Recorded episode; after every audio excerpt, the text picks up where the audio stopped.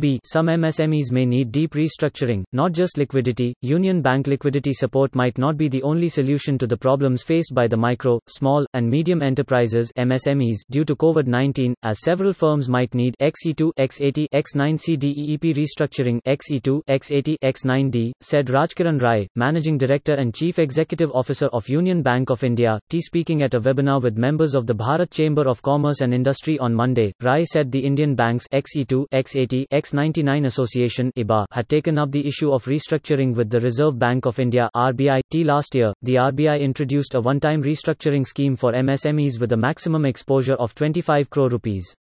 There have been demands to further increase this limit to encompass more enterprises in the fold of restructuring. Also read, some MSMEs may need deep restructuring, not just liquidity. Union Bank T XE2 X80 X9C quickest response in this crisis is temporary liquidity support to MSMEs. As we go forward, lot of policy interventions will be needed XE2, X80, XA6 we need to see what kind of cash flows is available with the MSMEs. Based on that, some kind of deep restructuring needs to be done, but this has to come from the regulator.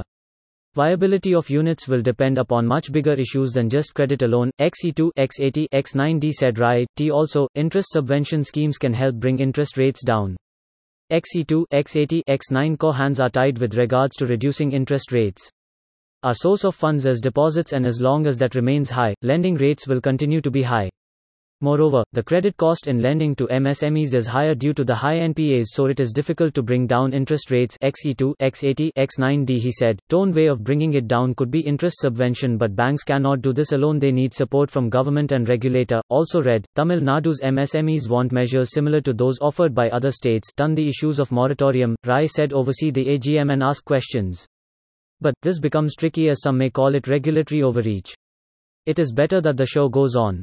Deferment could lead to uncertainty and lack of clarity for the next financial year, said J.N. Gupta, co founder and MD of Stakeholder Empowerment Services, a corporate governance advisory.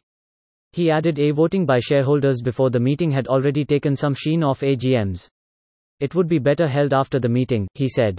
While some use the meeting to touch base with the management, others use it to showcase their poetry skills. Among them is Ashalata Maheshwari. The 84 year old shareholder is famous for making the biggest names in corporate India blush after reciting her verse, with evocative comparisons to the moon and flowers.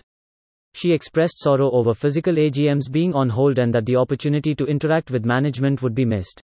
She suggested perhaps she would write them a letter instead.